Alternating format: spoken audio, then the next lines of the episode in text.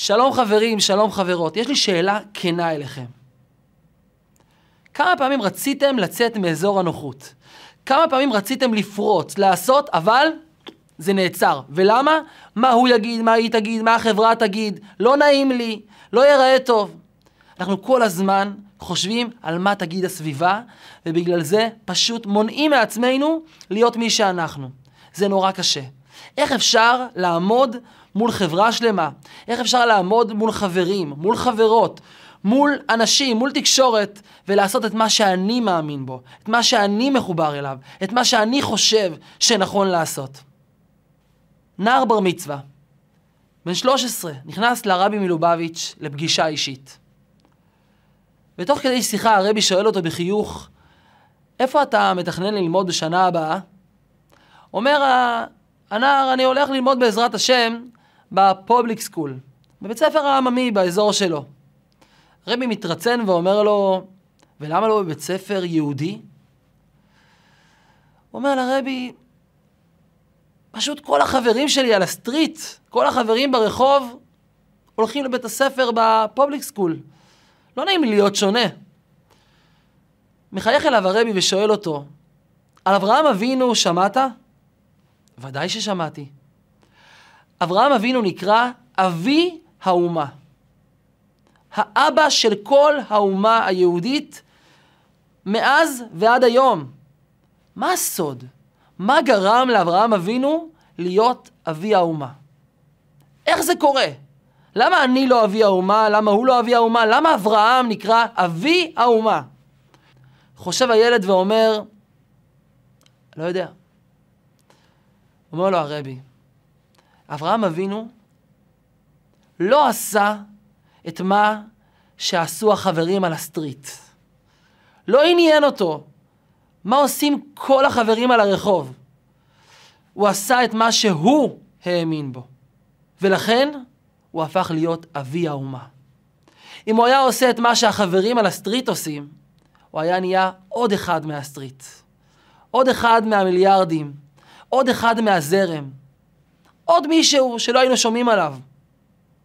הוא הפך להיות מנהיג העם היהודי, אבי האומה היהודית, והשפיע על כל העולם כי הוא הלך נגד ה street. בואו נחשוב על אברהם אבינו וניקח השראה מהדמות הענקית הזו לחיים שלנו. איך אנחנו יכולים להיות מי שאנחנו באמת.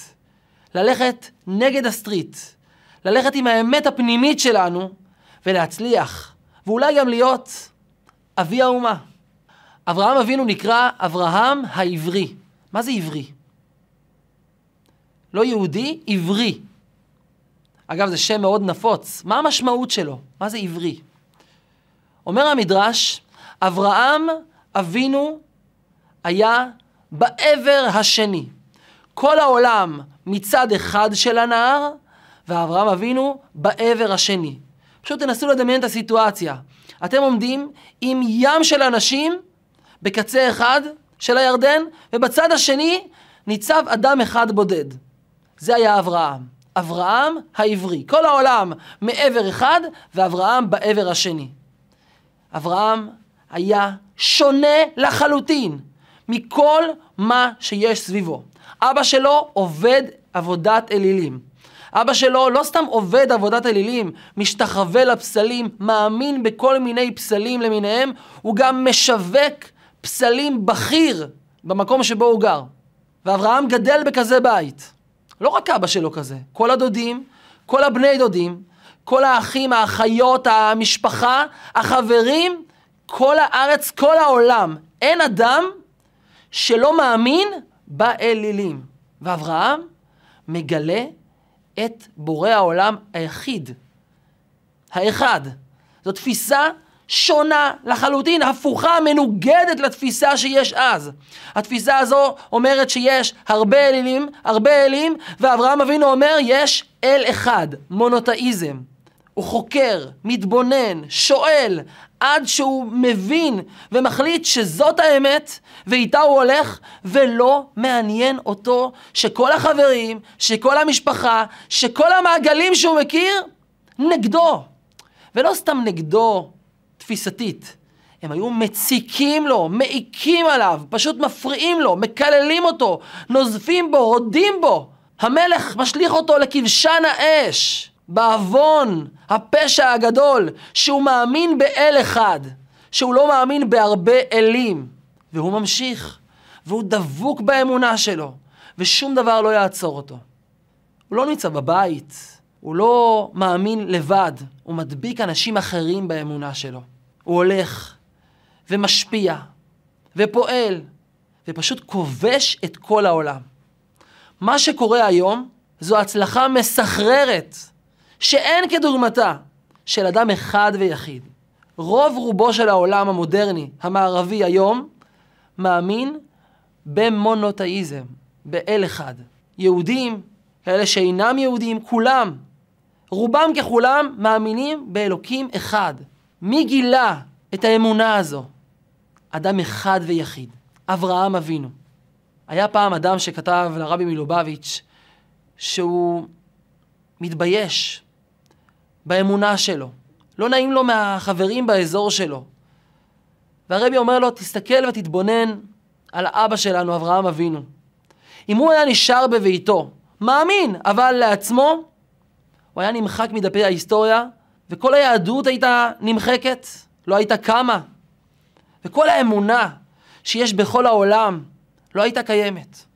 אברהם אבינו לא רק האמין בשונה מכל העולם, אברהם אבינו השפיע על כל העולם. הוא הלך והקים מקום שבו הוא אירח אנשים, ובמאור פנים הוא נתן להם לאכול ולשתות ולהודות למי שאמר והיה העולם. לומר תודה לבורא עולם, הם רצו לשלם לו, לשלם לו טוב, זה היה קיוסק באמצע מדבר, חום אימים. בוא ניתן לך כמה שאתה רוצה. הוא היה נותן סכום מאוד מאוד גבוה, והיו אומרים, אבל אין לנו לשלם. אוקיי, אני לא צריך את הכסף שלכם. פשוט, בואו תקשיבו רגע למי שנתן לכם את האוכל הזה. אתה הבאת את האוכל, אשתך הכינה את האוכל, לא, לא, לא, לא. יש בורא לעולם. וכך הוא היה מספר לאנשים בדרך יצירתית על בורא עולם, ופשוט אחד אחרי השני הפכו להיות מאמינים נלהבים באותה אמונה של אדם אחד ויחיד. לא סתם התורה מגדירה את אברהם אבינו בביטוי שאין כדוגמתו. אחד היה אברהם. אחד היה אברהם. אחד ואין דומה לו. אברהם אבינו היה אחד, לא אחד נגד מאה, לא אחד נגד אלף, לא אחד נגד מיליון, אחד נגד כל העולם. פשוט תנסו לדמיין את הסיטואציה. אנחנו עומדים בתוך איצטדיון עם מאה אלף איש, ואני שחקן בודד באמצע האיצטדיון, וכל הציבור, כולם בלי יוצא מן הכלל צועקים לי בוז! איזו תחושה. אפשר להמשיך, אפשר להתקדם משם לאיזה מקום? זה מה שהיה לאברהם אבינו. אברהם העברי, אחד היה אברהם. כל העולם צועק לו בוז. כל העולם בז לאמונה ההזויה שלו. לאמונה באל אחד, מה קרה לך? יש את אל המים ואל האש, ויש כזה פסל ופסל כזה, וזו הייתה האמונה הרווחת. היו מגלפים פסלים, בעץ, באבן, מפסלים ופשוט משתחווים להם ומאמינים בהם. ואברהם מגלה, לא, יש בורא בלתי מוגבל, אחד ויחיד, שמנהיג את העולם.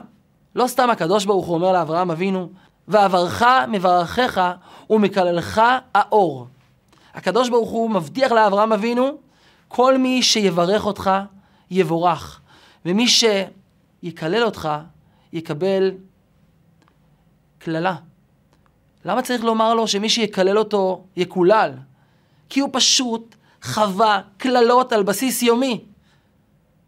לא פה ושם כשהוא חתך מישהו בכביש. הוא היה הולך ברחוב, היו מגדפים אותו, ובזים לו. הנה המשוגע הזה, הנה ההזוי הזה, המטורף הזה, האדם היחיד שהולך נגד כל העולם. והוא הצליח בענק. הוא כבש את כל העולם. כל העולם היום חייב את האמונה שלו לאברהם אבינו. איזו עוצמה יש באישיות הזו. והעוצמה הזו נמצאת אצל כל אחד ואחת מאיתנו גם. אנחנו נקראים בני אברהם, בני אברהם, יצחק ויעקב. אנחנו הבנים של אברהם אבינו. וקיבלנו מאברהם בתורשה, בירושה, את התכונות שלו. והתכונות האלה טבועות בנו, בנשמה שלנו. אותה אהבה אינסופית לקדוש ברוך הוא.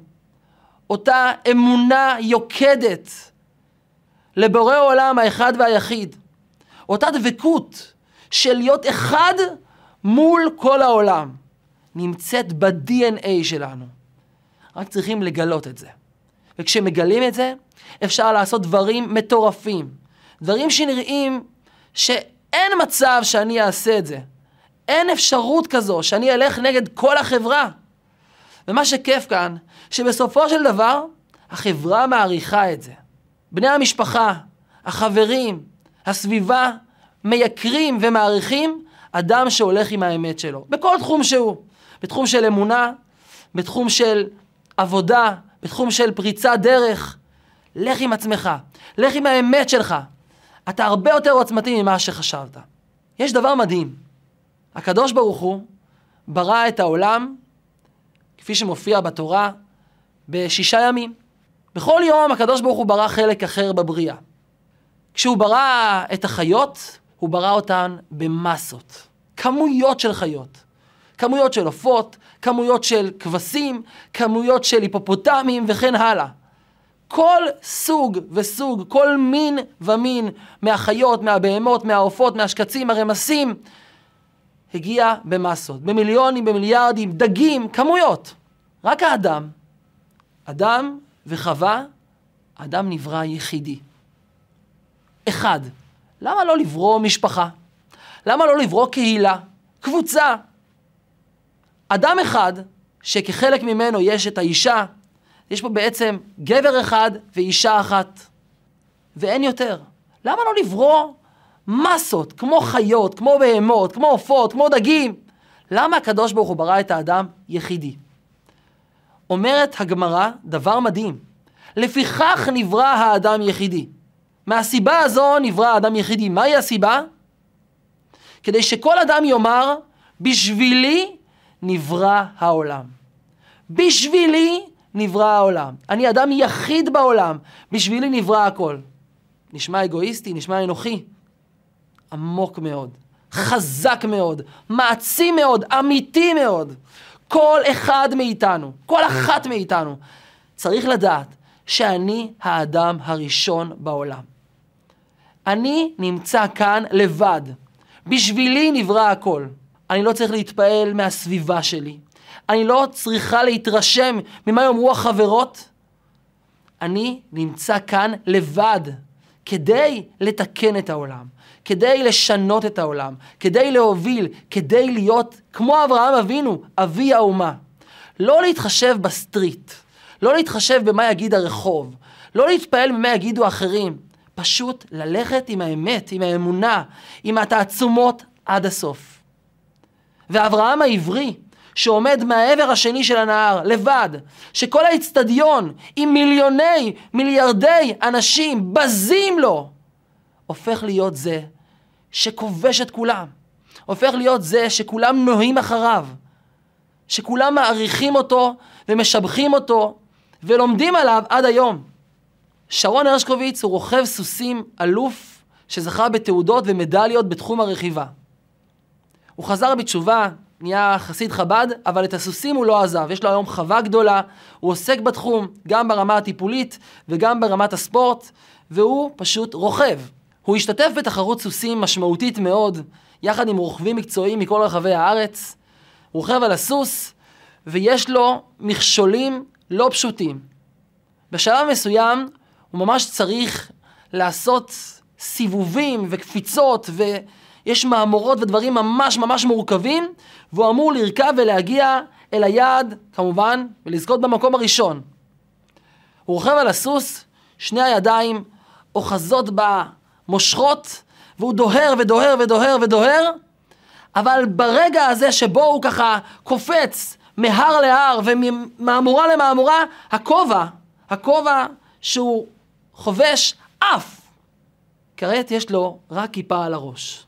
אם הוא ממשיך לשהות ולדהור באותה מהירות, עם כל הקפיצות שם, אין סיכוי שהכיפה נשארת על הראש.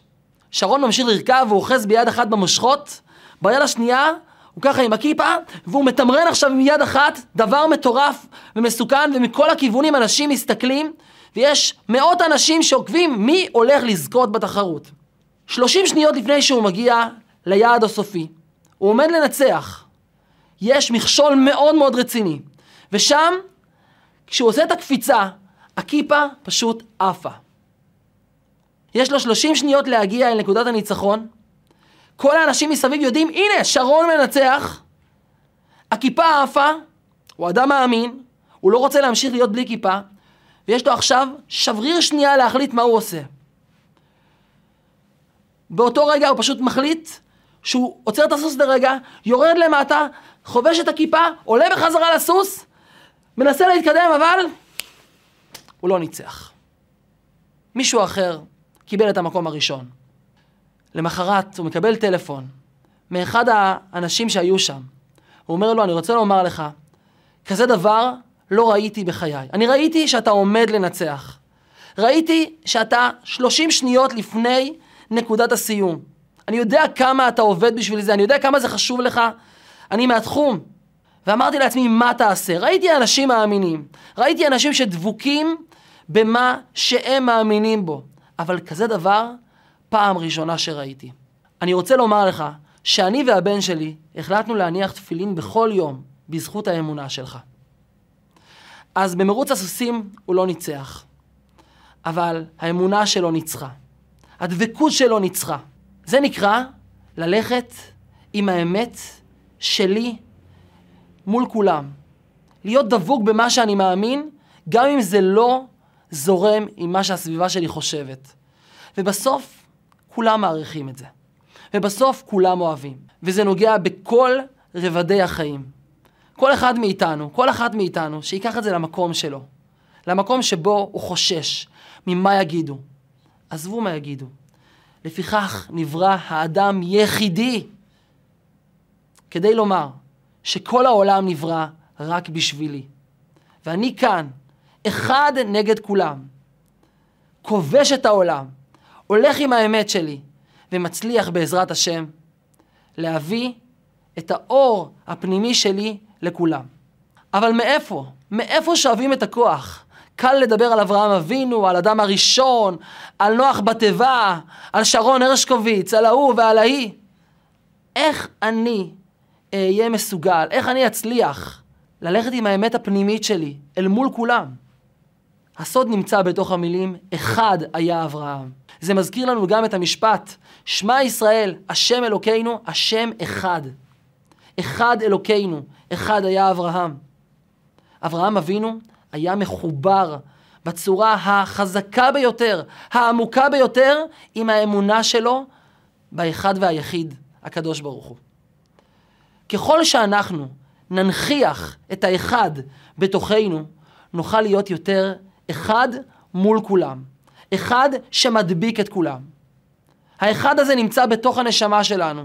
זה חלק מה-DNA שלנו, זה חלק מאיתנו. הנשמה שלנו היא נשמה שדבוקה מעצם היותה נשמה עם הבורא, עם האחד והיחיד.